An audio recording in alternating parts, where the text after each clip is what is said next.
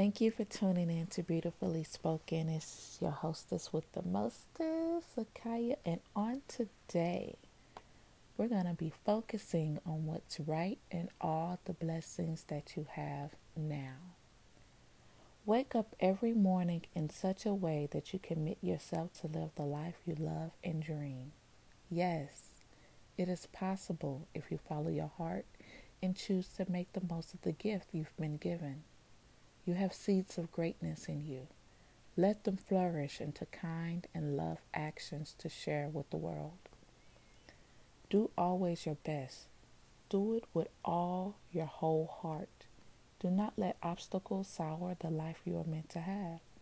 Do not give up on your dreams. As long as you are reliving your past hurts and wrongs, you are not able to heal them. Let them go. You cannot move forward until you detach yourself from the past.